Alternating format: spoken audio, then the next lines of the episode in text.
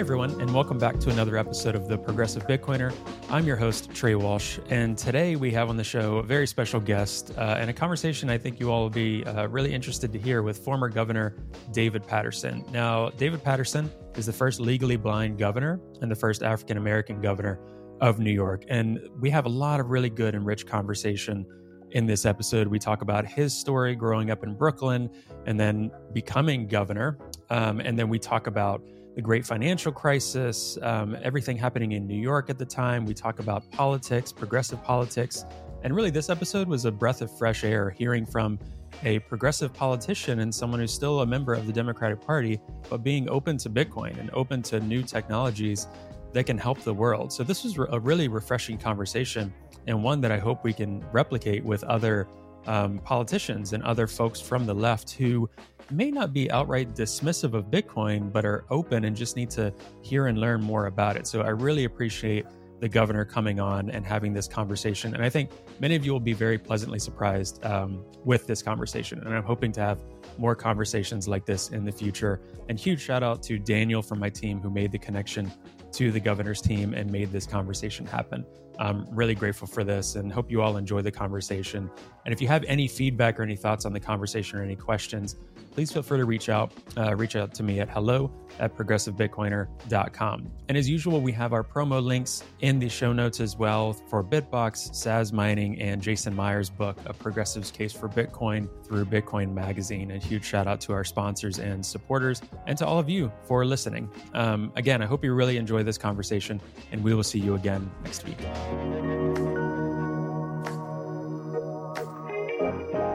Hi, Governor Paterson. Welcome to the Progressive Bitcoiner. Thank you. It's good to be here, Trey.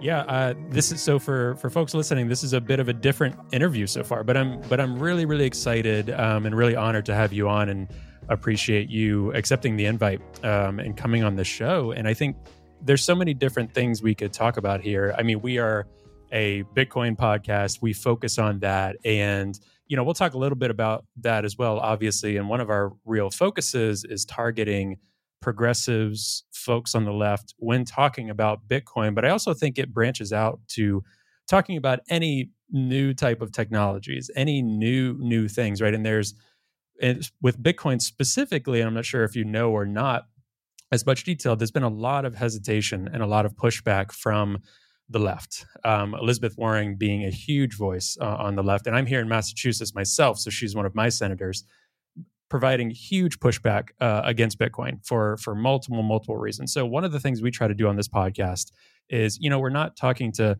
only progressives or only Bitcoin supporters, right? But talking to folks like yourself, I think you have a lot of intimate knowledge and detail of you know the Great Recession, for instance, and and your role as governor during that time, which I think will be really fascinating to get into a little bit.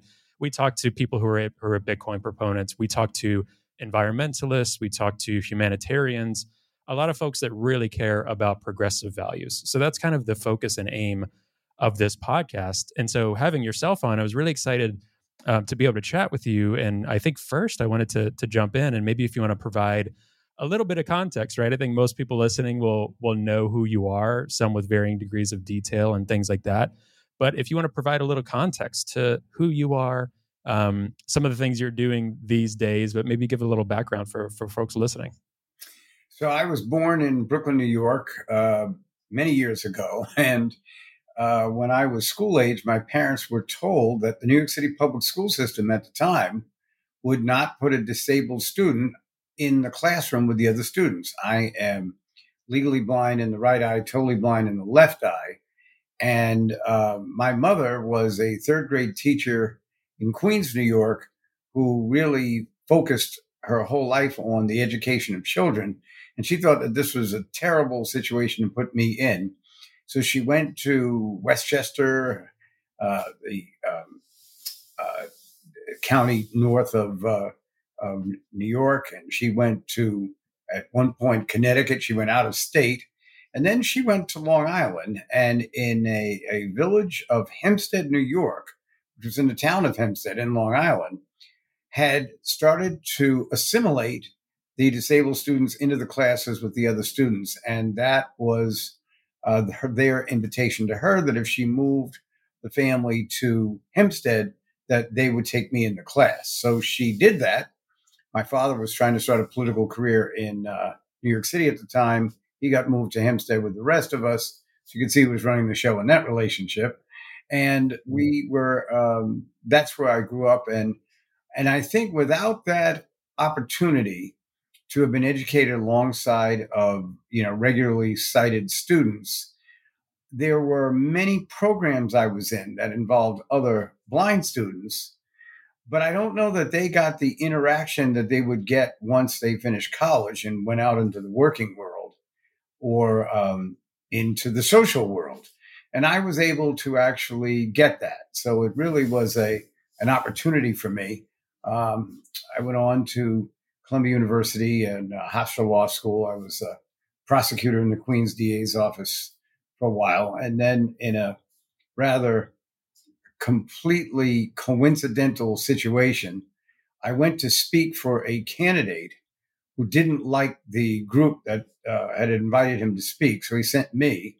So rather than insulting him, they insulted me all night. Mm-hmm, and, uh, you know, I'm 30 years old at the time. And, you know, that, that, that's a decent age, but I'd never been castigated so much uh, and finally, the person who convened the meeting said to me, Listen, um, please don't take this personally. This is intended for the candidate. You just go back and tell them the next time we have a meeting, he better be here. And I said, I'll, I'll do that. And then this woman in the, but she had to be in the first row or something. She waved her hand. Um, she was close enough that even I could see her. And she said, um, Well, I have one more question. And she had asked me three questions previously and was dissatisfied with all of the answers. So I didn't see why we had to go through this charade a fourth time, but I consented. And uh, she said, I'm not voting for your candidate because he didn't have any respect for us to come and talk to us. I said, That's your prerogative, ma'am. And then this woman changes my life. Like, you never know when your life is going to change or who's going to change it. And she said, But you know something? I'll say something to you. I like the way you sat there for an hour and a half and were insulted at times and badgered at times and mistreated, quite frankly. But you answered the questions and didn't get into any acrimony with any of the people who had a right to ask the questions. So I think one day maybe you'll run for office, and when you do, I'm going to help you. And she clapped, and then all the people there clapped, and I don't know what to do. You know, it was quite a moment. And then, coincidentally, Trey, Three months later, our local state senator passed away. Now, he had been ill, but that wasn't known to that many people. So it was like a free for all. Who's going to run for the seat? And there's all this gossip about who was going to run. And then an older man who was a friend of my father's, who, you know, they'd worked in politics together, said to me, Would you think about running for that seat? Because if you do, I'll give you a $1,000. And in 1985, that was a lot of money. And uh, I uh, said to him, Well, you know, I've got to go uh, pass the bar exam. And he got a little indignant. He said, By the time you pass the bar exam, the position will no longer be available. I mean, he was not happy. So now I'm running for office. And uh, he said, You won't win. But I think when people see some, see you, it's going to lead to something. People are going to see something in you. And that was very um, touching comment. And, you know, I didn't uh, I took it seriously and and didn't you know over hype it you know to my advantage. It was just something for me to know, and so I did run for the office. And the only thing that he got wrong is that I did win. mm, that's amazing. That's a great backstory. So, um, I mean, obviously, a lot of your your story, and we'll we'll you know touch on your your book as well, and more of your career is uh, adversity. Uh, you've made a lot of history um, throughout your lifetime. Um, and, and, one of the other things I want to talk about too, you know, especially obviously in context of this this podcast, is not only are you overcoming adversity to get into this position and ultimately to to governor of New York, um, but then you're stepping in office on the back of a a great crisis um, in New York, whether it's personally with other you know politicians previously, the previous governor obviously, and scandals, and then also into the Great Recession. So can we touch on that a little bit? Coming into office and just from a a human perspective, coming in in the wake of all of this, what what were some of the things that were going through your mind? How were you keeping yourself going into work day in and day out um, with with these crises popping up, right? And then going into the Great Recession. What what was that like for you? First and foremost, just being a person in, in that position. Well, 17 years after I got into the New York State Senate, I was elected as the minority leader of the Senate because the Democrats, which I'm a Democrat, there were fewer of us than Republicans. So the Republicans had the majority leader that controls the budget and makes all the relevant decisions. And the minority leader is uh, elected by the uh, the group that has lesser votes to represent them in leadership meetings with the other leaders and the governor. So, um, but in 2006, Eliot Spitzer, who was the Attorney General of New York, asked me if I would run as his running mate for lieutenant governor. Now, uh, as I've always said, lieutenant governor's job is to wake up at 6:30 in the morning and call the governor's mansion. If the governor answers, your job is done for the day. So I wasn't particularly interested in accepting this office, except for the fact that my father had run for lieutenant governor in 1970 and he won the primary, but he and his uh, uh, he and his partner uh, Arthur Goldberg, who had been a uh, ambassador to the United Nations, they were beaten by um, Governor Nelson Rockefeller. The Rockefellers had more money than the Goldbergs or the Patersons, and they spent a lot of it to win that race. So it would have been kind of symbolic if I could have come back and won this position later on. But the reason I turned Spitzer down was I told him uh, in a couple of years, I'm going to be the majority leader of the Senate, which really is the second most powerful uh, elected official in New York. So I don't see why I would give that up to, you know, basically, you know, walk around and, and hold your coat for you while you're speaking. So he was um, quite uh, impressed with that and said he wanted to think about it.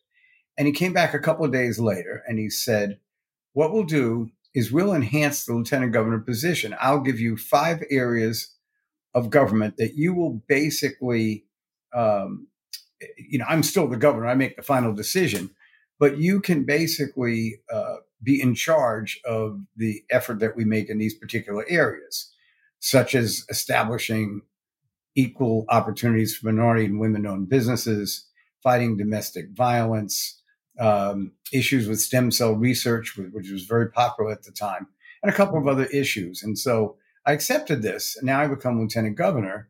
And in the first year, the governor had me in on all of the relevant meetings. I was very much a part of the team.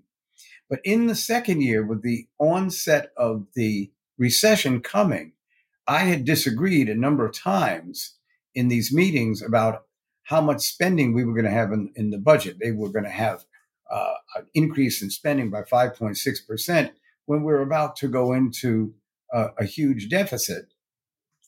And I think the reason that the governor wanted to do that is in his first year, he had managed to alienate just about every other legislator in Albany and the leaders. And I think he was looking for, he had, you know, kind of recognized that and was looking for a way to kind of bring the group back together.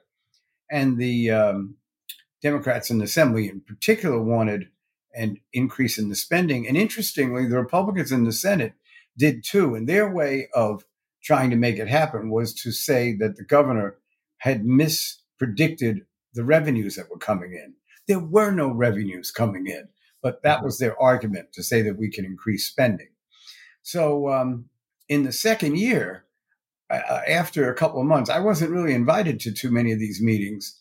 So when the call came to me that the governor was going to have to resign and now you'll be the governor, I was way behind where the budget process was. And that was a frightening situation for me.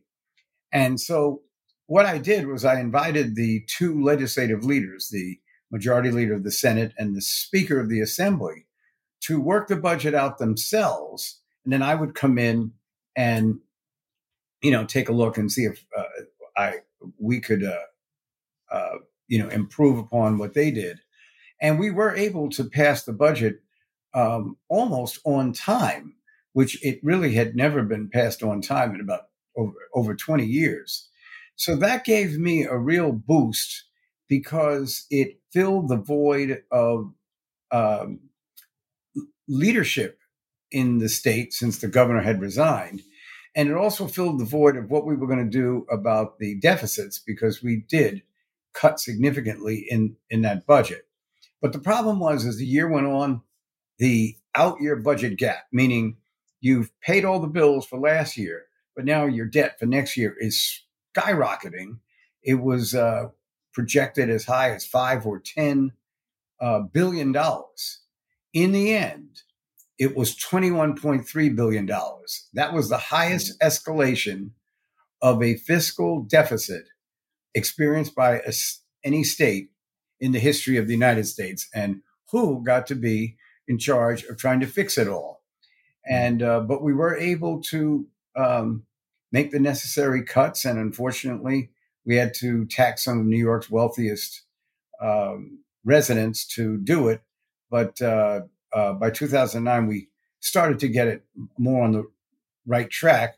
But personally, it was um, uh, it, it, it was very difficult because I was in uncharted territory. I had not had that much experience with how budgets are put together and how they work. And though my two legislative colleagues did have that experience, their own interests arising from how their members in the Senate and Assembly felt were obfuscating some of the progress that we were trying to make at times. And that led to some rather um, remarkable differences of opinion. Mm-hmm. Do you um, do you think much at all in terms of you know the details of the Great Recession, um, the way things came about, and you know one thing that we advocate for Bitcoin, you know one of the ways that the reasons Bitcoin came about and was created in the first place was in the wake of the Great Recession. So seeing time and time again, right, that this could happen again, seeing how banks operated, right, and, and a lot of rules were instituted after this, of course, which is, I think, the irony of Elizabeth Warren being very, very vocal about some of these banking rules um, and then being so vehemently against Bitcoin, which can be a tool for sound money, can be a tool that potentially helps curb some of these things, right? So, so for you, I've heard you speak publicly a little bit on crypto, blockchain. So we advocate for for Bitcoin here, obviously, but what are what are your thoughts in terms of Bitcoin, in terms of blockchain, in terms of of crypto and things like that? Well, my thoughts are that it was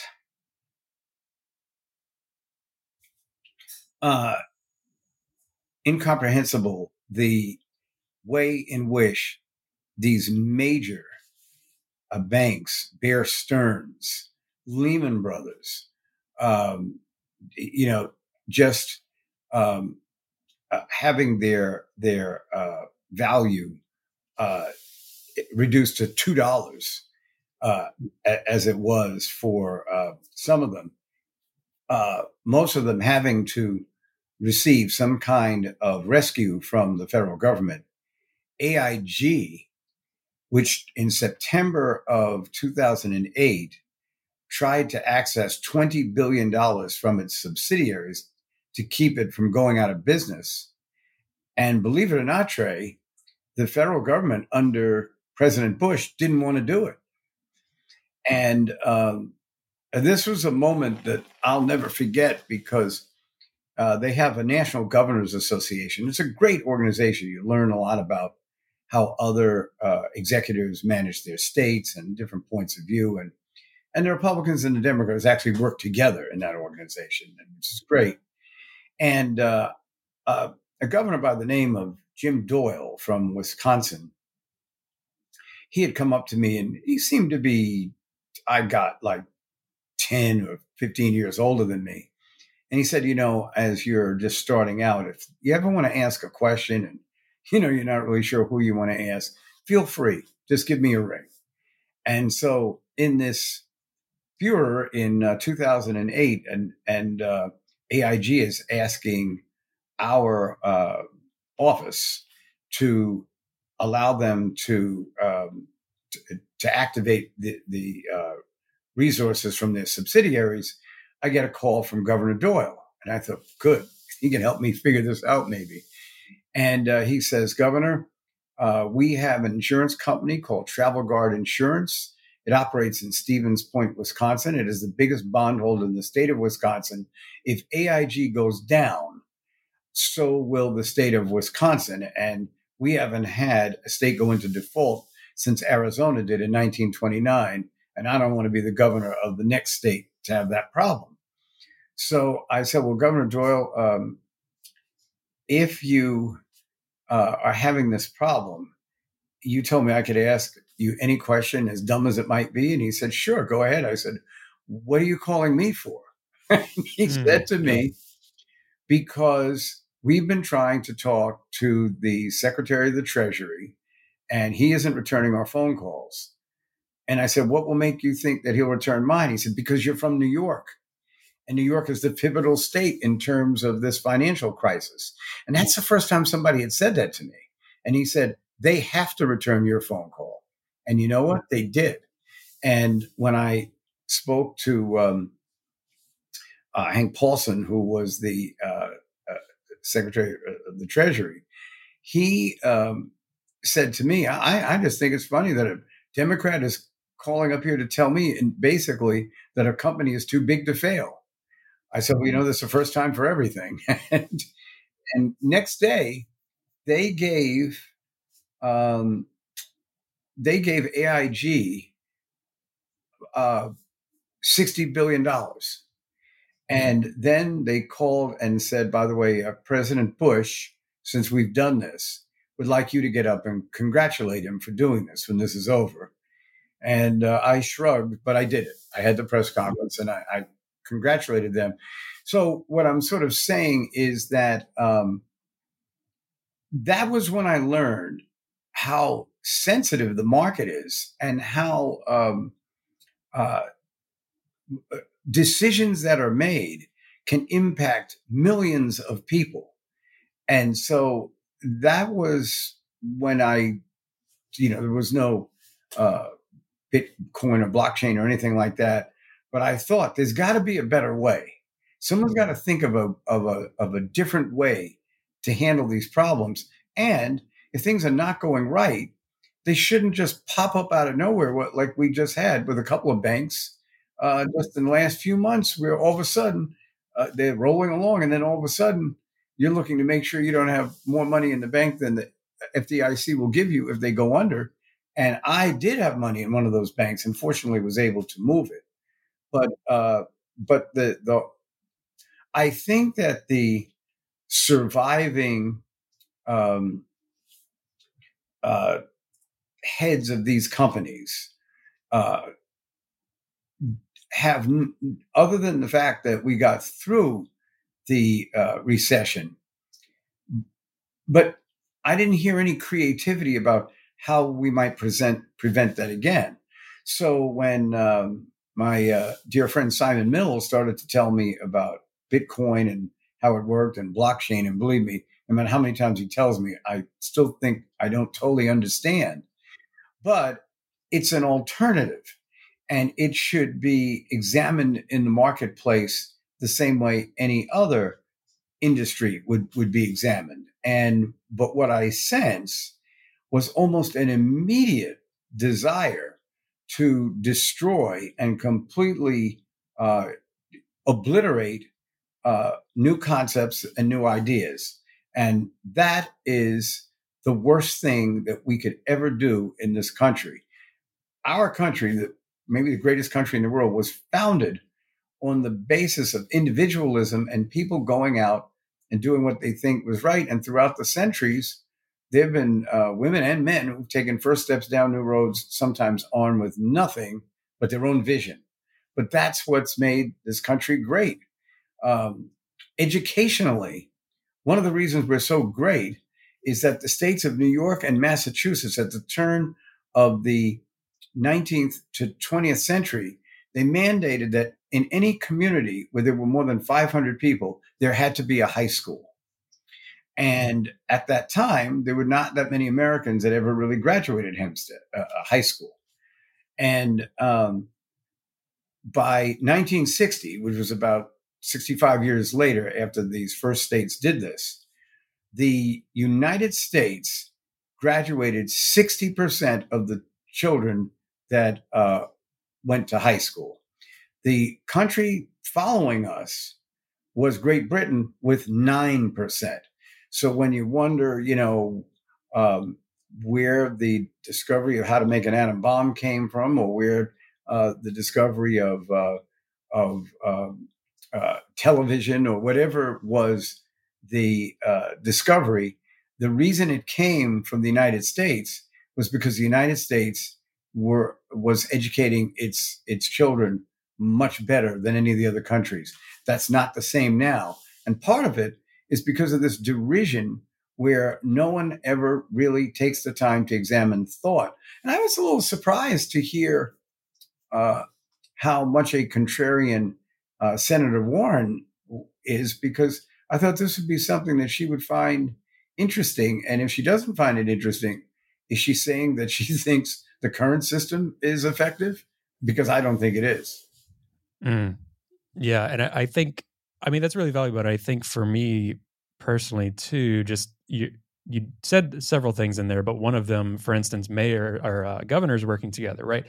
State decision making is very different than federal decision making and politicking, right? So at, at a state level, you're running budgets a little differently than the federal government, right? You're having to balance things quite a lot differently than the federal government. You're having to pay bills in different ways and do different things. Like you said, like you're executives of states. That's very different than thinking through the federal government. So I think just with what you've said, these practical solutions. So you're saying, okay, there was this crisis. It, it seems to keep happening. What you know, varying degrees of severity. This could be an alternative way of looking at it, or let's put it out there for people to examine. I think that's a great first step that I wish all politicians, all executives, all founders, companies, banks, whatever, would start with. Because I, I, think that's really, really wise and valuable. And it's been politicked way too much. And one thing I tell people about Bitcoin, I don't say go out and buy Bitcoin or go out and, you know, throw money into it right away or this and. I say learn about it, learn about why it was created, learn about some of these other problems that we have, right? Learn about money, learn about the economy, learn about, you know, the Great Recession, things like this, and then examine that. And that's a good good starting point that so many people aren't willing to to start with. But just from your view, why do you think there's been that level of attack um, that we haven't really seen against any other industry? Maybe like you know tobacco and other things that are kind of proven health wise pretty bad for folks, right? But um, why do you think there's been such a vicious attack or or disregard uh, for it in general? Well, what I was saying previously is that the reason is that it's historic, that this is how people uh, originally addressed change in fear and condemnation. And this is why the gallant individuals throughout uh, history, the reason we celebrate them so much is because they dared to go against established rule and and challenge the societies in which they lived to do something that would be creative and new and better than what they had before. Now, that's not the easiest thing to do, and and that's why we uh, honor them so much.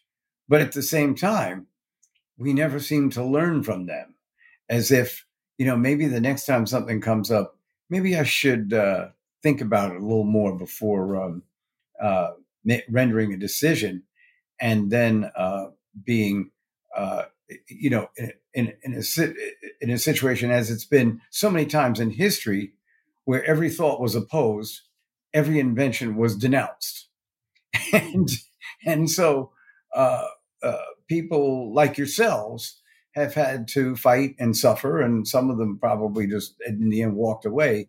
But for those who stood the course, um, they won. And I think that is the definition of freedom in a country that you can do that.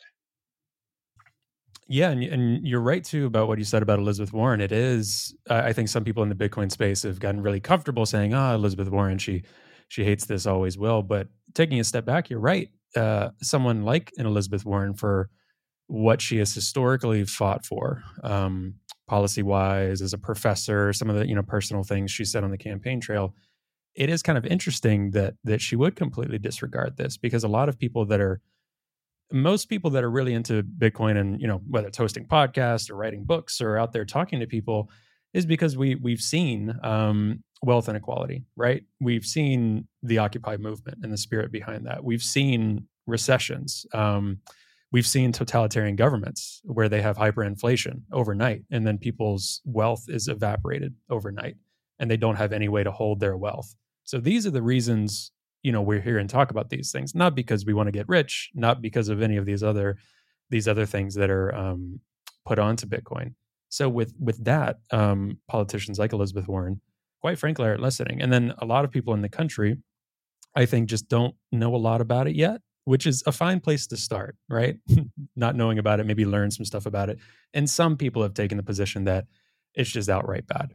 Um, it, it's just a bad thing but it's also like looking to history like you said what other technologies that are around today that we just take for granted had the same fate? I mean there's hysterical ads about electricity when it first came out and first was first invented power lines and the dangers of all of this right? And now it's like that's that's ridiculous to think about um, but maybe it made sense at the time to be a little skeptical of. So i, think you are spot on in terms of um, senator warren and the confusion there and uh, I, I think too that might segue to my other point is, you know, in your experience, you you also you know served of the head of the Democratic Party in the state of New York, correct?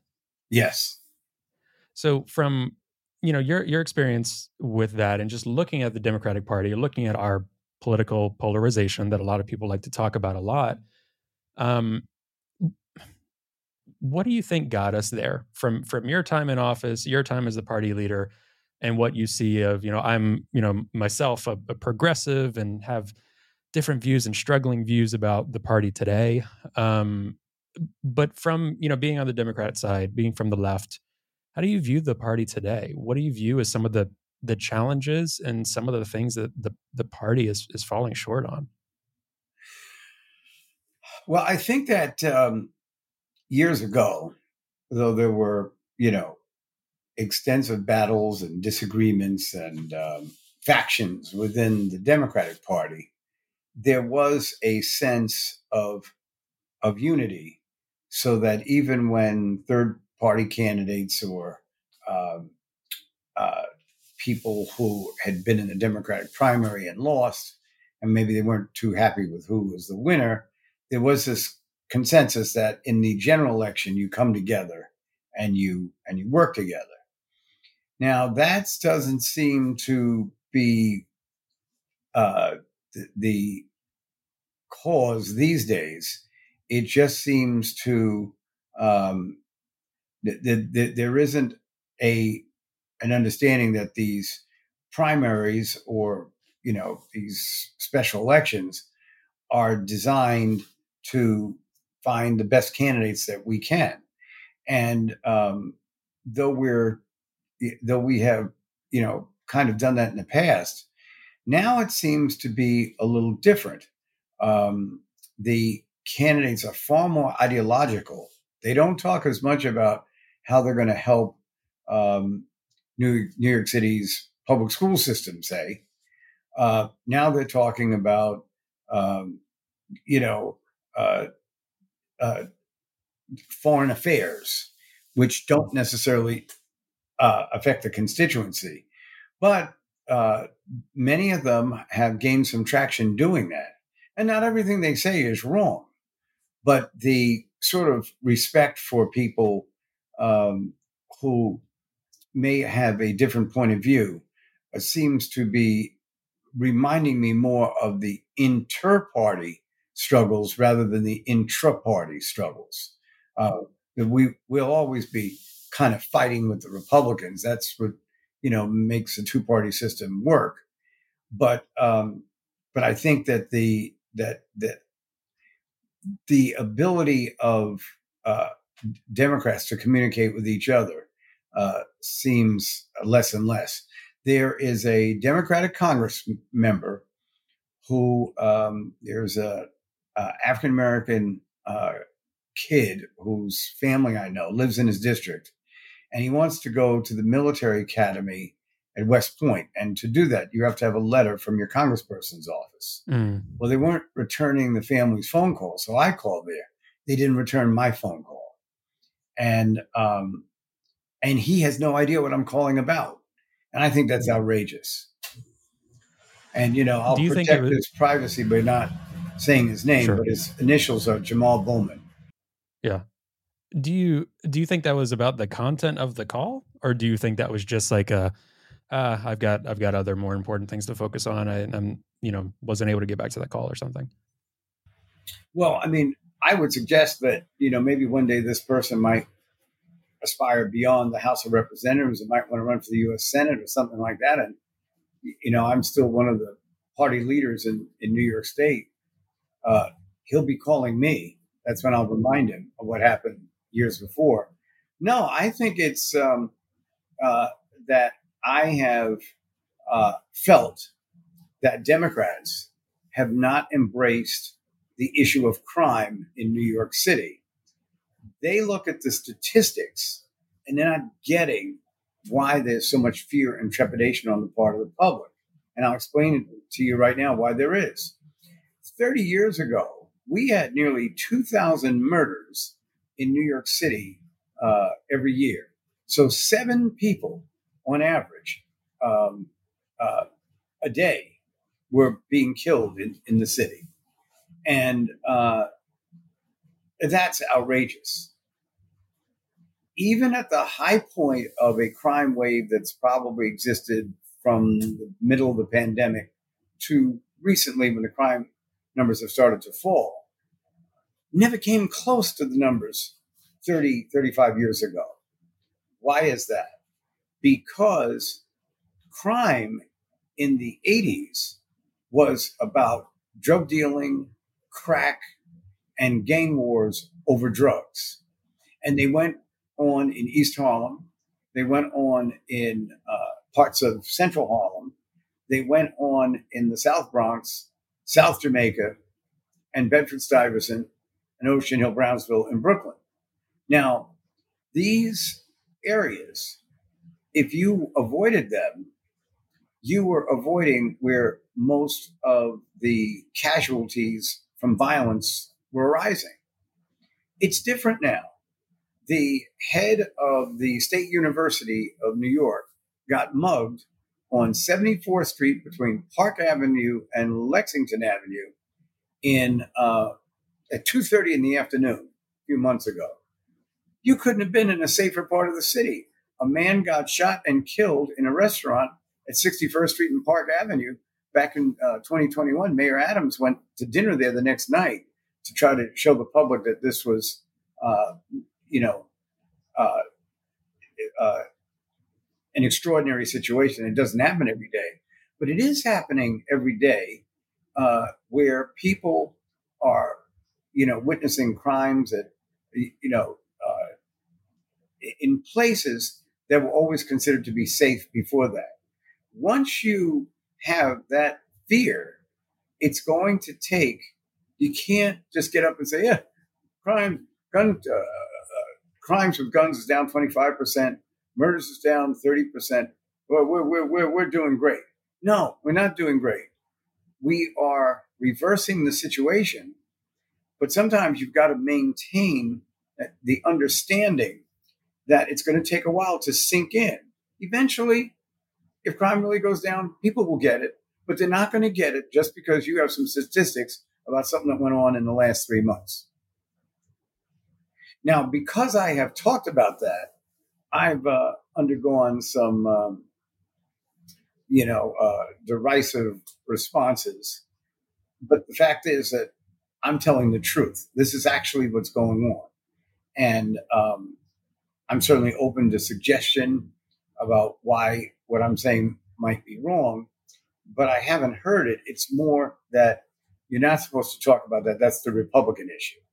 Well, that's why the Republicans almost beat the governor last year, because actually if they had one other issue. Other than that, they would have beaten her. And I think she's learned the lesson and has really turned the tide and uh, uh, really taken hold of that office. She is the only governor of New York that had to run for office the same year she was elected. But given a little space, we're seeing uh, you know, great work from her. But the point mm-hmm. is that in the Democratic Party, there should be room for my point of view, which may not be as progressive on the crime issue. There are others uh, that are, but that shouldn't be the one issue that now makes you uh, a non-entity where you used to be a revered leader. Yeah. What? So, some of my personal thoughts on this revolve around whether it's you know term limits changing the incentives of you know running for elections campaign finance all of these things are huge huge major issues that people can debate about but why do you think it's such a challenge for politicians from whatever party but we'll talk democrat right now to be honest about certain issues? Does it just take a few people starting to be honest about pick whatever issue it is that they're like well let me just stay away from this because it could be interpreted this way or could come off this way in a little clip or, a, or an ad or a campaign speech? And um, you know what would incentivize people to as you said i'm just talking about the truth i'm open to suggestions because i think personally i think voters would really enjoy that. If a politician comes in and says i was wrong or i made a mistake or hey this is an issue i'm open to suggestions but we don't see that time and time again even though people in the populace tend to say we want more authenticity we want more truth, whatever it is. How do how do we incentivize politicians to run on campaigns like that or to act like that in office? Well, I saw a film clip about two or three months ago that I had never seen before. It was from 2008, and it was the first month first month I was in office, and it was on the David Letterman show. And he got up and he says, "You know, they have this new governor in New York, uh, David Paterson. and you ask uh, your politicians, you know, to be honest and admit to their shortcomings." He says, This guy admits to everything. And he went through all of these admissions that I made when I became governor, answers to questions that, you know, um, you, you, know, arose, and I answered them honestly. And um, that's how I've always tried to do that. I don't really know what is the reason that um, people seem to think if you acknowledge that there we're not even talking about what the crime rate is. If you acknowledge that there is a pretty strong fear about crime in the city right now that wasn't there before the pandemic, that for some reason you're supporting uh, measures to incarcerate people longer, uh, reinstall, reinstate the death penalty. That no one said that. It's just that there is that fear. And one of the ways to try to respond to it is to have a strong law enforcement presence, which I think Mayor Adams has done in the subways. I mean, I've been in the subways and I've noticed it. Um, and that's what starts to dial the clock back. But, you know, when you do it and you see progress in two weeks, you can't jump up and celebrate it. You just have to recognize that over time, uh, the public gets it. The public gets it. Um, uh, you almost have to think of the public as geniuses because they come to certain conclusions that may surprise you in elections, but they probably had a good reason for it. Mm. Look, looking back on, on your time as governor or at the state, do you think those same principles can be applied to federal elections? Or do you think it's just comparing apples and oranges and it's and it's really hard to do that?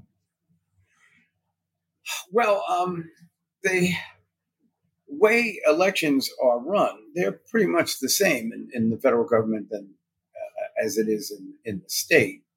Um, if you run for congress in the federal government you don't actually have to live in the state until you win and that's how uh, Robert F. Kennedy was able to win the Senate seat in New York um, the year after his brother was assassinated. He had never lived in New York. He moved in as he was running.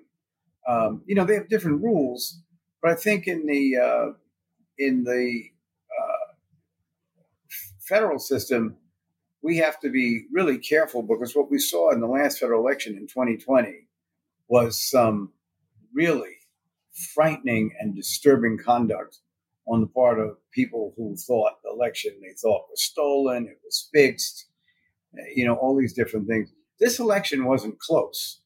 Now, if uh, Richard Nixon had wanted to jump up and down like that in 1960, he may have had a real good point.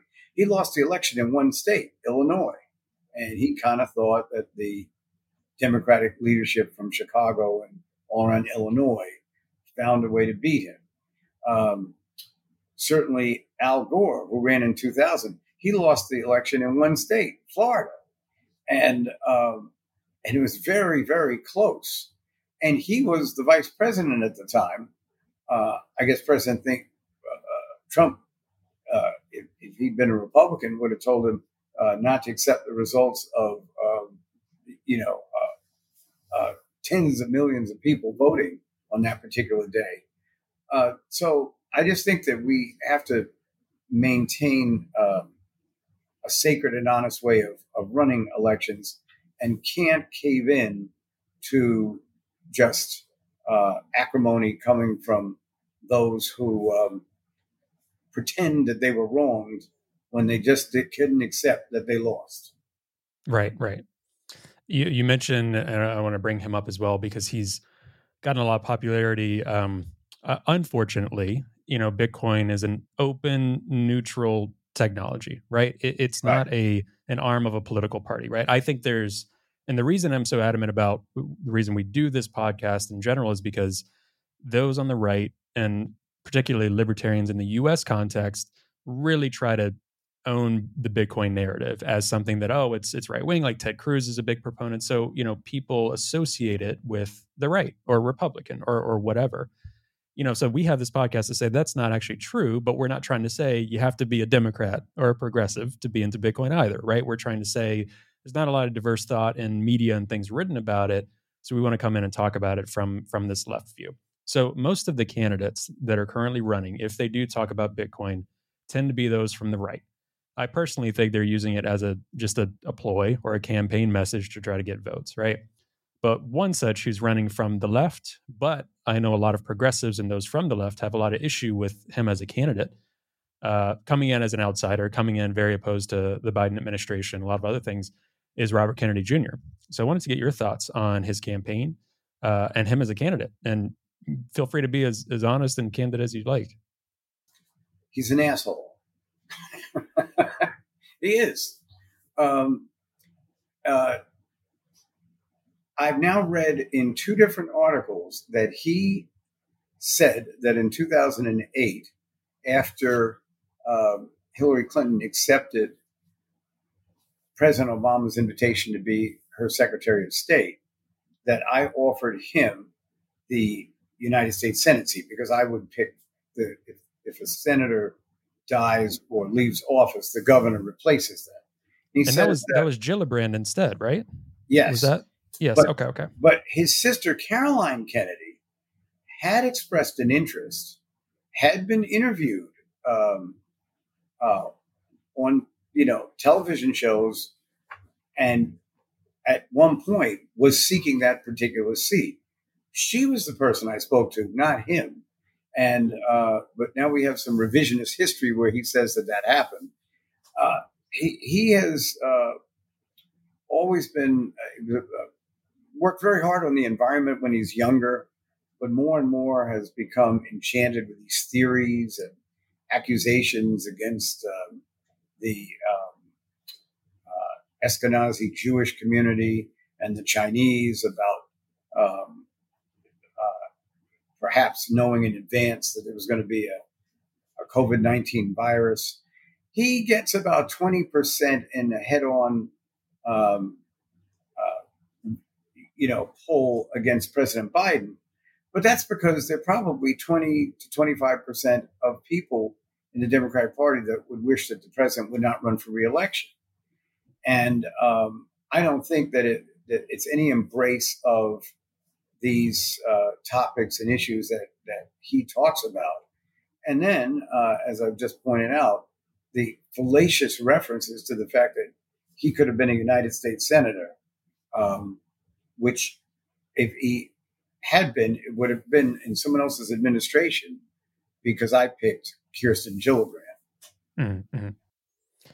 Yeah, I one of the the fears I have as well is you know someone coming in and he's probably one one of the more outspoken candidates about understanding Bitcoin, holding it himself. I think recently, just a couple of weeks ago, um, well, he disclosed that he had bought some for his children and grandchildren to kind of inherit. So all of these things are are, are great. I, I, think I think that's good, right? But more and more people from the left, people wherever, might see him as, as you're saying. You know, some of these stories and things that he's saying are really off-putting to a lot of people. Whether it's his vaccine claims, whether it's uh, other things that that folks may say are conspiratorial or not providing enough evidence and you know fact-based reporting, then he's saying, "Well, Bitcoin, I want to I want to remove capital gains from Bitcoin, and you know, ha- Bitcoin has a lot of good proponents that I would personally agree with, but I am concerned that you know our mission here to try to tell more people on the left is that you can uh, you know you can keep your your left progressive values whatever and, and, still use bitcoin or still have it in your portfolio or whatever trying to normalize the conversation right? Right. Not have it be you have to be a vaccine skeptic.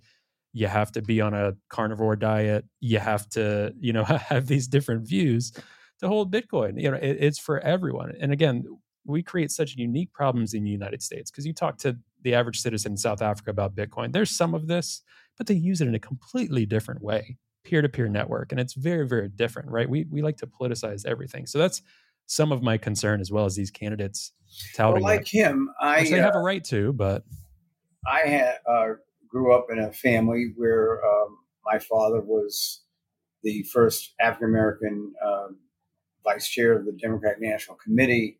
He was a deputy mayor to mayor koch. He was the first black secretary of state in new york. So you know coming behind that it the way to um, deflect the criticism that it's nepotism is to come up with workable, sensible ideas and to work really hard. And um, I don't know what work he ever did that made him think that he could be appointed to the United States Senate. And particularly when his cousin, Caroline, had already indicated that she was interested.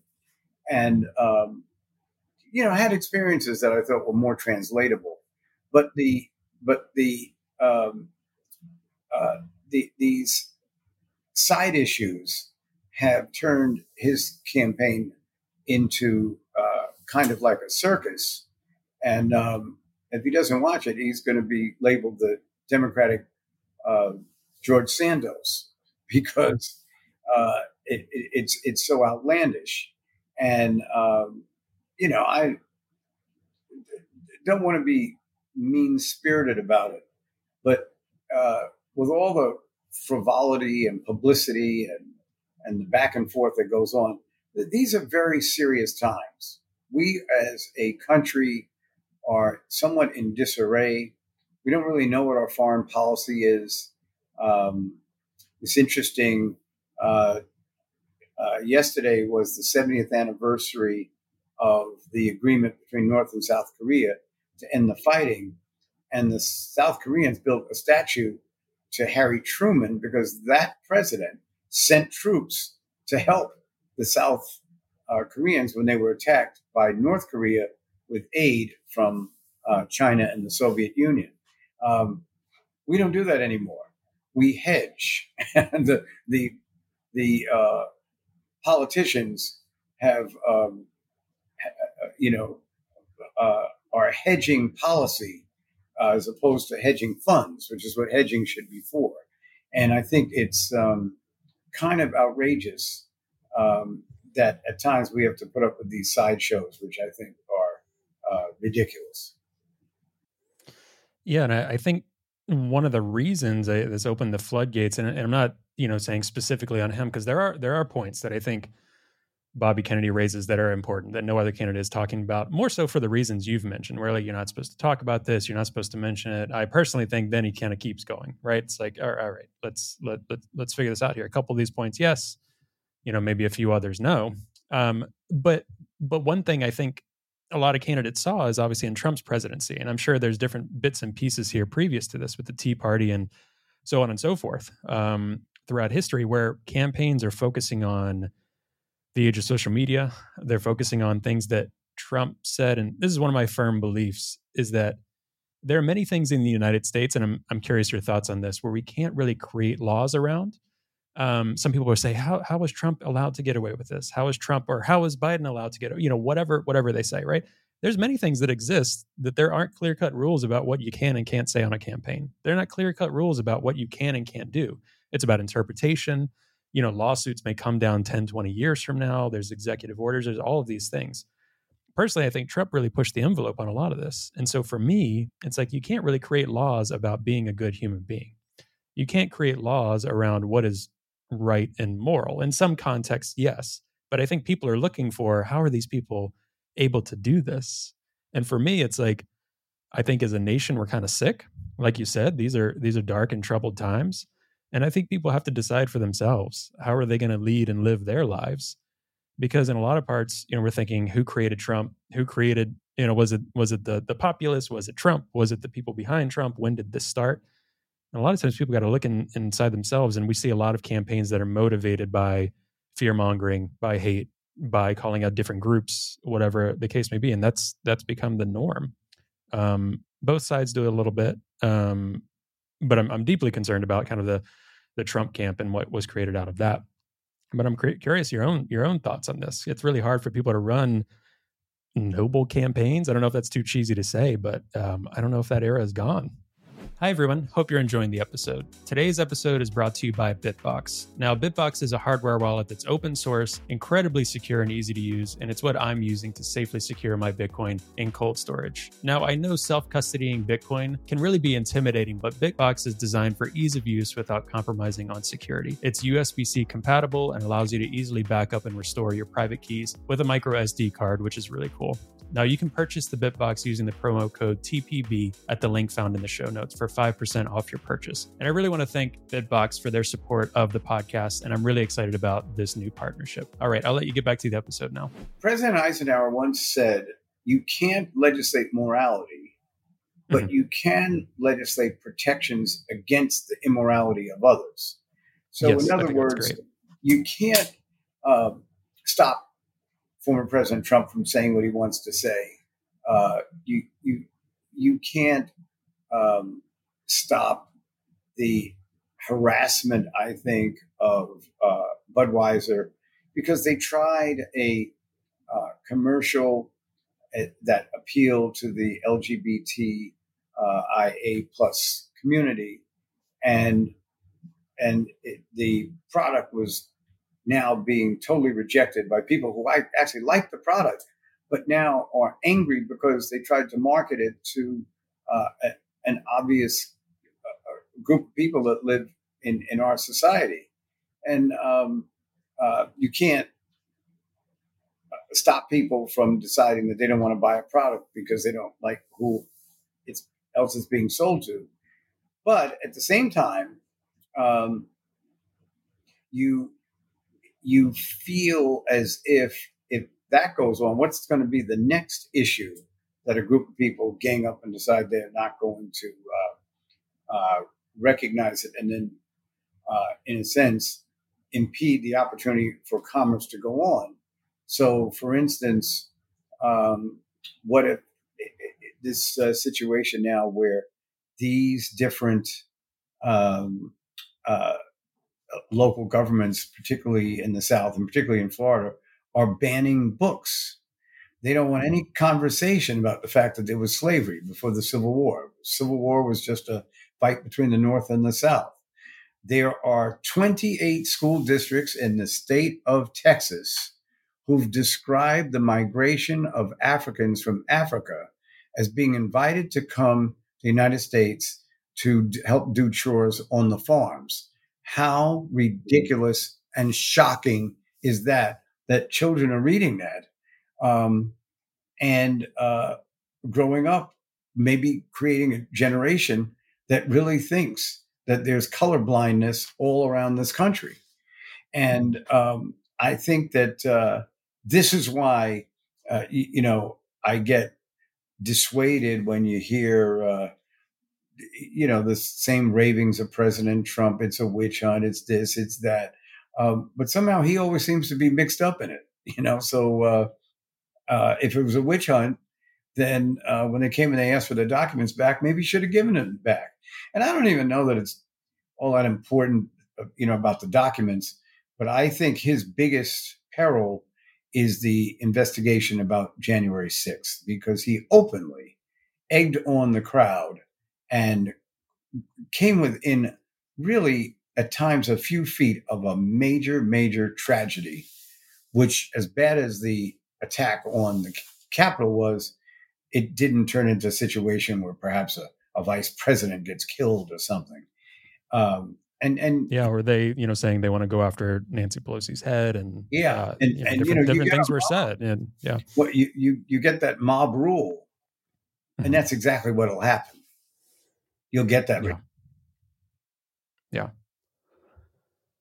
Oh, I I I really wish a lot of politicians. I don't care what what side they're on, whatever. I mean, there's a whole. I, I think people underestimate too. There's a whole, you know, percentage of the population that are quite frankly throw their hands up, and it's like we're we're facing the same problems, right? You've got you know Ron DeSantis down there saying he's going to sue, you know, Budweiser and this and that. Uh, when people are starving in Florida, right? When when people need health care, like these practical things that you you were kind of suggesting maybe campaigns should talk about this a little bit and they just don't so we're kind of in that era where even campaigns aren't talking about the basic stuff and i really wish people would approach politics in the way you're suggesting when they're running campaigns you know start off maybe trying out being a little honest and, and start off talking about real issues and i don't know how many people i've talked to and again whether it, it happened in reality or not especially on the bitcoin side that said, "Oh yeah, I voted for Obama in, in 2008. Uh, you know, I, I voted for Obama." That that messaging and the way that campaign was run,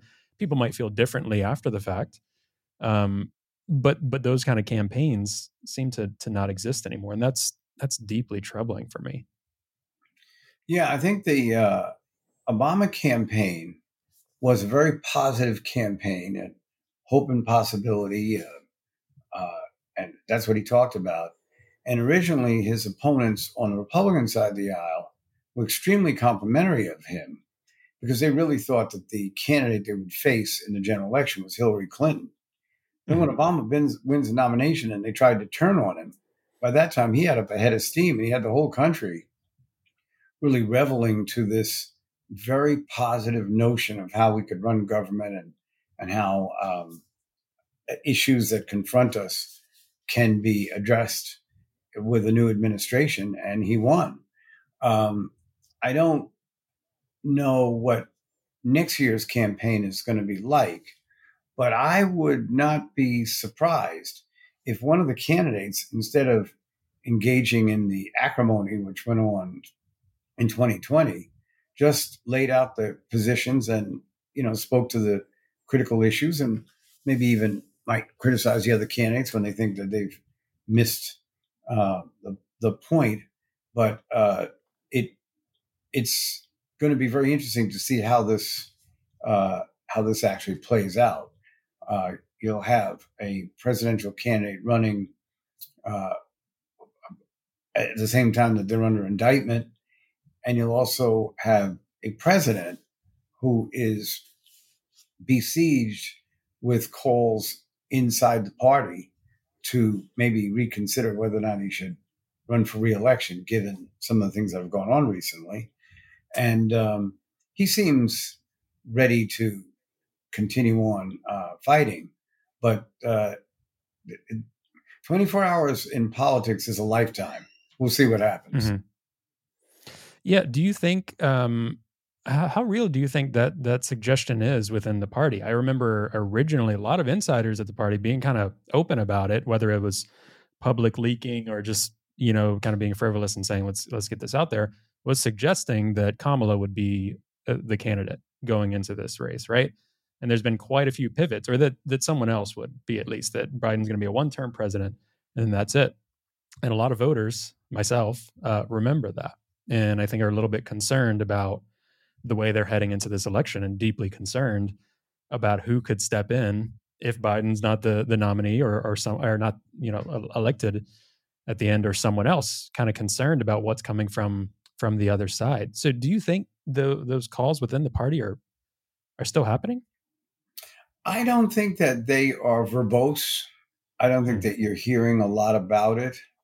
Um, I think that many members of the party are bracing ourselves. We expect the president to uh, run for reelection, and we uh, would campaign for him and help him try to win. But you know, there've just been some uh, some issues in, in in terms of uh, just uh, uh, handling the oil prices and and um, you know bringing change in terms of the environment, but maybe trying to rush it. You know, the, answer to everything uh, seemed to be the electric cars. Now, mm-hmm. all you hear about are lithium batteries blowing up and and um, dangerous situations in the midst of um, uh, hurricanes in Florida a few months ago, mm-hmm. and it, uh, it, a lot of this is traced back to the perhaps we are hurrying these solutions and not significantly testing them. And these were solutions that were promoted by the sitting president. So he's going to have to explain that or find a an alternative that um, fulfills his promise, but at the same time is safe for people around it. Right, right. Yeah, and there's some very practical things too. Um, you know, and I'm not sure if you've heard all of the different arguments, and I'll, I'll make sure to send it over to you in, in case you haven't. There's a lot of interesting, um, you know, research and articles about the environmental impacts of Bitcoin. Um, you know, there's so many different tangents we can go on here, but but Greenpeace has been very hell bent against it. You know, saying it's boiling our oceans basically. But there's actually quite a few practical um, things that have been happening with Bitcoin mining, for instance, because it's one of the tightest markets in, in terms of actually profiting. Um, and really, you know, their their data centers. There's been a lot of interesting things happening in New York, and I have to commend Senator Gillibrand working across the aisle with Senator Lummis on um, crypto legislation. Um, you know, in the Senate, which has been very interesting to watch, and we'll see how that continues to to pan out. But in terms of the environmental impact, there's actually a lot of Bitcoin miners that are getting into methane flaring. So they're actually capturing this methane and repurposing it for Bitcoin data centers. So CO2 is way less harmful than methane to the actual environment. So there's very practical market-based solutions that are actually happening because Bitcoin mining can go up and down, you know, at the drop of a hat. Whereas you can't, uh, you know, turn on and off maybe an Amazon data center or a Netflix data center, right? People will be up in arms like, well, my Netflix went down. What are you talking about? Or a hospital or a school. But Bitcoin mining, you can. So there's so many interesting incentives, market-based incentives, right? Because I think too often folks on the left say, well, it's the right thing to do, so we should do blank. Well, unfortunately, that's not the way the world works. Bitcoin actually is able to say it's the right thing to do, and there's a market incentive for it because this renewable energy source is cheaper than this fossil fuel source, or methane capturing is cheaper than than this. So there's a lot of interesting things and the White House um, and those on the left, and obviously Senator Senator Elizabeth Warren, we've said have basically said no. You know, we're we're not going to realistically look into that. But their hand is being forced a little bit to start to look at it, and it's been starting at the state level and the local level. When people are actually saying this is bringing jobs to the community, this is actually helping grid stability because we're able to to purchase that excess renewable energy. So it's actually building out renewable energy in ways that hasn't been seen before, where there's actually incentive to do so, not just government subsidies. So there's all this interesting stuff coming out of Bitcoin. Um, they, if you haven't seen already, I'd love to send over to you because I think once people start seeing these practical things, it's almost counterintuitive, but it's really cool to see. And it becomes a lot harder for people to just give blanket statements that Bitcoin is bad for the environment or Bitcoin is harmful.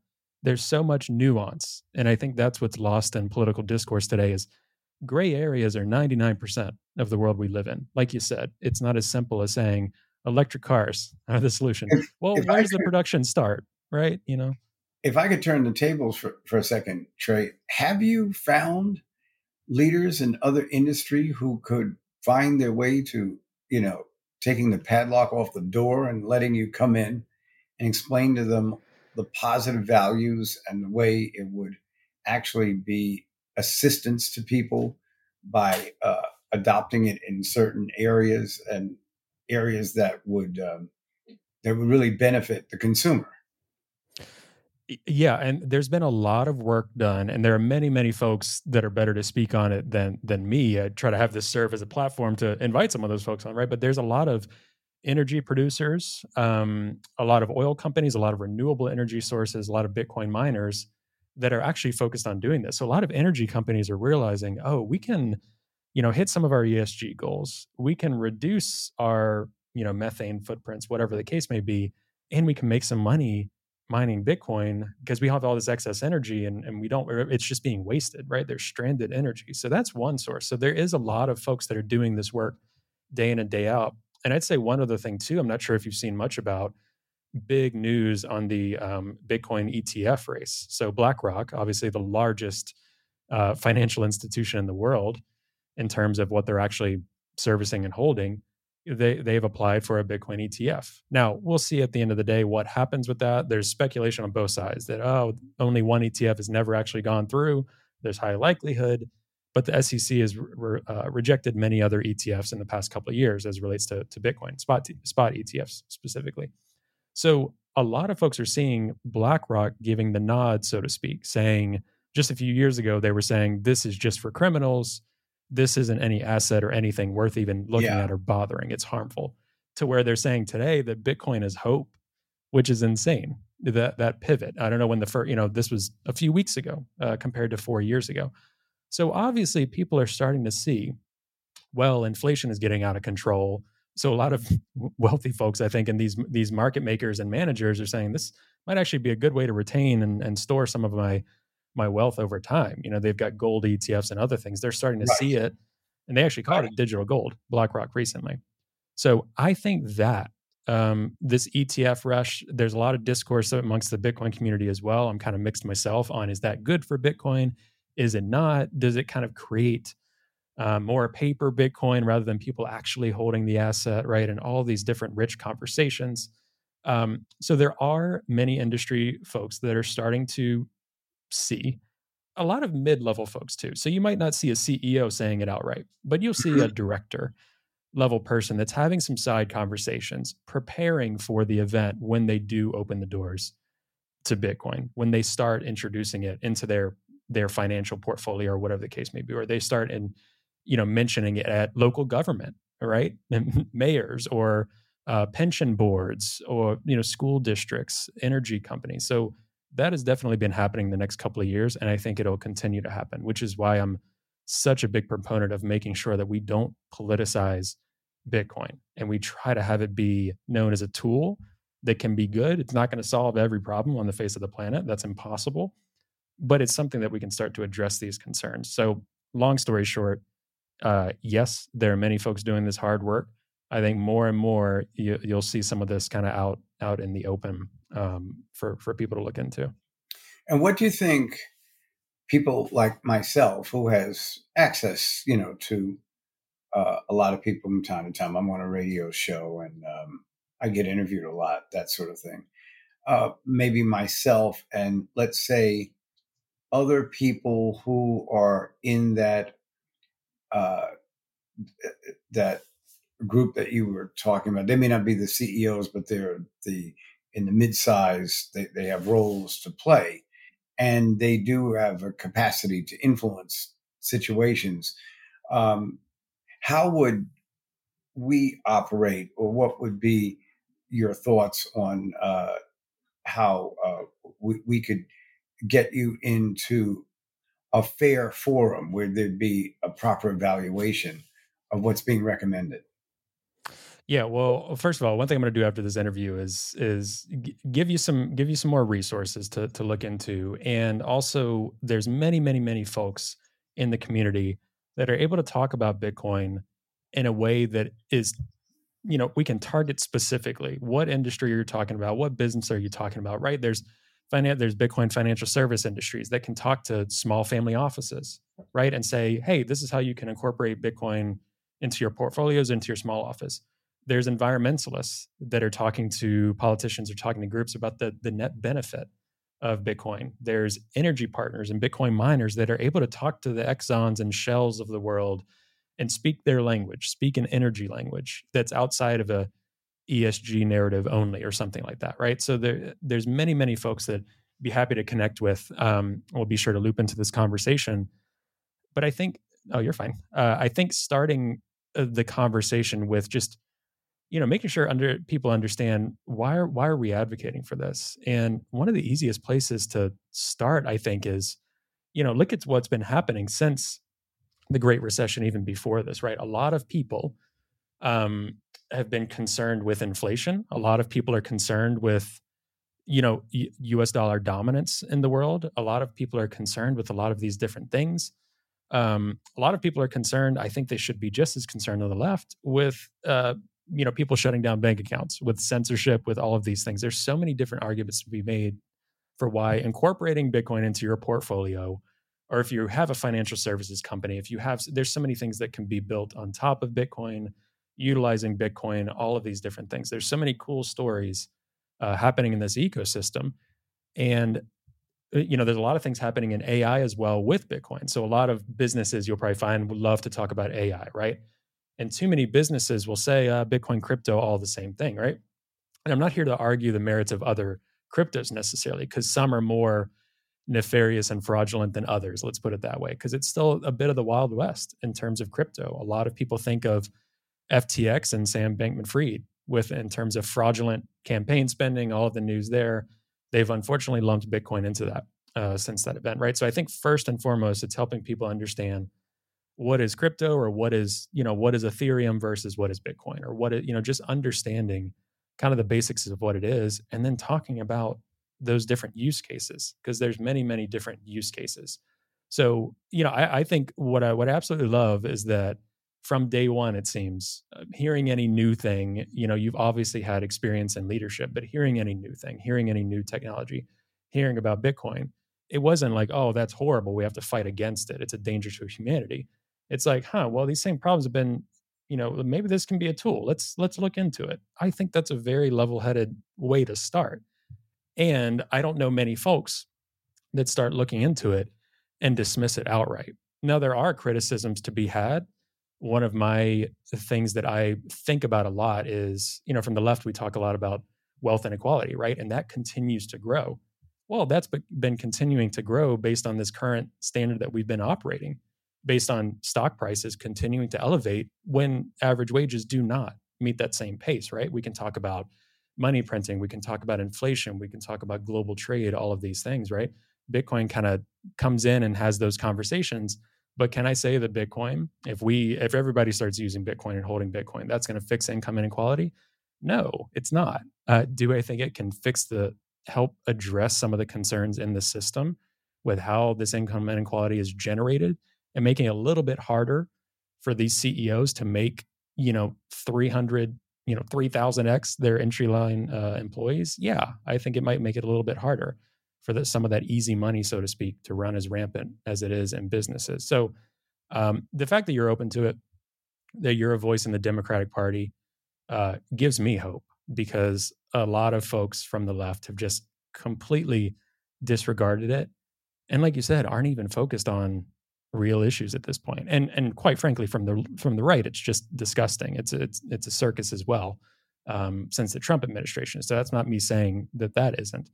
But on the left, I'm very disappointed because it's supposed to be a party that's built on helping people um, and helping the poor in our communities, the least of these in our communities, and things like that. Well, I, I would argue that Bitcoin can do some of that. There are a lot of people um, in that sphere who um, are suspicious of government, and they have very much a right to be.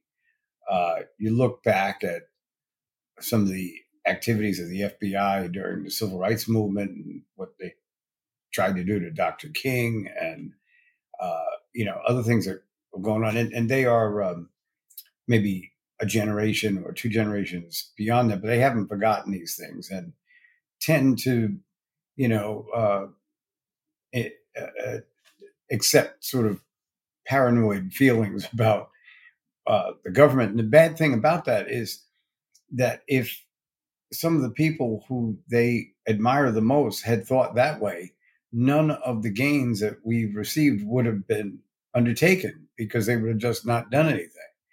And um, and the idea of change uh, frightens a lot of people who generally, some of them call themselves progressive, but they're progressive within the realm of what you know, you know progressivity has been for uh, the last, you know, 15 or 20 years. But like any other movement or any other uh, political group or even advocacy group, as time goes on, you embrace the change, and uh, and and and you embraced some of the vehicles for change. So you know the the um, uh, uh, Dr. King realized at a certain point that television had overcome America. All of a sudden, you know, in the 1940s, maybe, you know, three or four percent of the population had a television. By 1960, everybody had at least one. And so what he did was he staged these marches, knowing sometimes they'd be disrupted, knowing that people would get beaten up, and knowing that they'd get thrown in jail. But he manufactured a product that the whole country saw. When the country had to look at what their country was doing, they were um, they were revolted by it. And then you started to see the civil rights legislation, and you know a lot of good things came from that. But um, you know, the, the television got the nickname the boob tube because people didn't think it was going to work. they didn't think, even though I'd, they'd gone to the movies, they didn't think that there was a product that could show a movie in your home or a newscast or something like that. And so I think that um, uh, uh you all are really to be congratulated because though you are fighting against an historic standard of rejection to uh, to to new ideas, um, I think at the same time you're on the precipice of combining it with technology, where it could be very very helpful for a lot of people uh, who, who would need it in in the next few years. Yeah, and that's the that's the hope, and that's another angle is that in the US context, a lot of people haven't experienced hyperinflation yet. Hopefully they never will, but hyperinflation. They'd never experienced like this community of Afghani women that were not uh, Afghan women that were not able to actually access and have bank accounts um, under law in their country. They were able to hold Bitcoin and travel across lines when they needed to to escape the Taliban and still have some wealth that they could, tra- you know, they could transfer into local currency. They could continue to hold whatever the case may be. Not enough people are hearing these stories. We're in we're in the U.S. But Bennett's in a ringing endorsement of what a technology could be used in the most positive of ways to free people from the, their oppressive conditions. It, I mean, it it it compels us to really take a look at at how it works and to you know critique when necessary, but at the same time to uh, endorse the fact that a lot of good could really come from from this. Yeah, absolutely. I, I 100% agree. Um, uh, th- this was so much fun, Governor Paterson. Um, I want to be mindful of your time as well, and uh, I I look forward to to keeping in touch. Um, I think there's a lot of opportunities here. I think you're talking with some interesting people still to this date that that might like to learn a little bit more um, I think regardless, they're going to hear more and more about Bitcoin. I mean, it's 14 years old. Um, it's only been growing uh, every year. Some people are amazed that the U.S. hasn't squashed it previously when they maybe could have. Let's say it this way. Um, it's it's global. It's a global phenomenon, a global money, a global asset. All of these things. So many inter- industries are interested in it. So I think people are going to continue to hear about it um, you can always reach out to me if there's any questions and I can be happy to connect people because I think people are going to keep hearing about it and they're going to start being more and more interested in it. You know, they're going to hear about it for, for better or for worse, but some of those for worse narratives are being drowned out by people that know kind of the ins and outs. Um, you know, it's not just this thing used for criminals um, the U.S. dollar is used way more by criminals than than Bitcoin. Um, so a lot of these arguments fall flat on their face. There's a lot of environmental stuff that's going on with Bitcoin that's really cool. Those arguments are tougher to hold up. Um, so it'll be interesting to see. And uh, fingers crossed we don't get too too political with Bitcoin in this next cycle. But you know that's kind of part of the territory, I think. So we'll we'll be here to try to combat against that as well um, and make sure people know what it is and just like you said it can be a it, it's still an experiment it is you know it's been around 14 years but this can be a tool that we think can help a lot of people um, but there's a lot of ways we want to we want to implement that and we want to actually show people how it works and and what it is so you know happy to to be here to help in any way I can do that as well. Well, you know, when you read about the conflict that uh, Thomas Edison went through when he's trying to um, uh, uh, establish electricity in the light bulb, um, and, and, all of the difficulty that he went through, and then when he passes away in 1984 or 1934, um, um, they wanted to put all the lights out in the country for one minute in honor of his mm-hmm. passing. And the uh, Secretary of the Interior told President Roosevelt, you can't do that. The electricity in this country is so precious, we can't waste it for one minute. And once we get it turned off, we may not get it turned back on in time. Mm-hmm. And so they didn't have a moment of um, of darkness uh, honoring Thomas Edison. They had a moment of silence. Right. And uh, oh, and I, I think that that is you know, um, pertains to a lot of what we've talked about, and and I think uh, most of it, uh, which is why I wish all of you well, is the perseverance and the uh, keeping your eyes on the prize, and always, you know, the little, um, you know, uh, funny sayings that people like to repeat, but there actually is something behind it that if you can envision it, it can become a reality.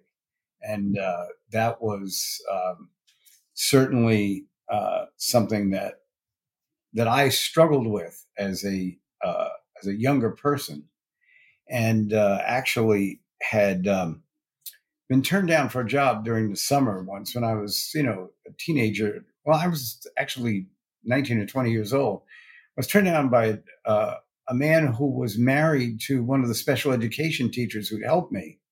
So she could advocate advocate for me in the schools, but her, she couldn't advocate to her husband that I could pack lunch boxes for children at a day camp. And uh, I went through a, a, real period of, you know, doubting that I'd ever be able to get anywhere. And then, you know, there's that moment um, where I went to see a professor I really liked and I shared my problems with him. And he said, The problem with you is that you're turning these experiences into negative energy, like you're hurting yourself. What you've got to do is to turn it into positive energy and do things that benefit other people, and then you won't even have to worry about yourself. You, you'll you'll be fine. And that was, you know, a turning point in my life. But it also was a turning point in the way I observe things, um, enabling me to be very positive about the um, uh, new ideas, the implementation of them, and the uh, results that we can get from it that benefit humanity.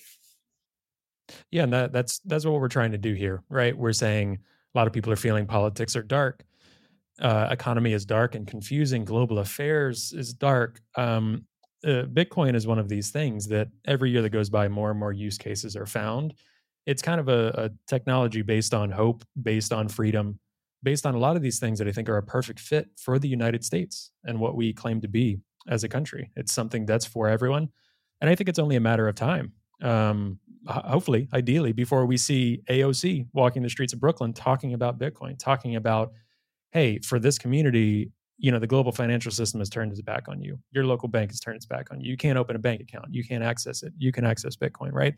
and again, that's just a that's just an example. I think everyone will be talking about it at some point, but it's a technology of hope. And to hear your openness about it has left me feeling a little bit more hopeful that there may be some other leaders out there that can be open to new ideas or open to things that could be better for humanity because clearly we've got a lot of issues and a lot of people talk about the issues but i don't know how many great solutions we have in this moment today and that can be really hopeless Bitcoin is something that offers a lot of hope, and there are other technologies that will as well. And I think the more we talk about it openly and honestly, uh, the better. So I, I, really enjoyed this conversation and you know hearing your perspectives on this.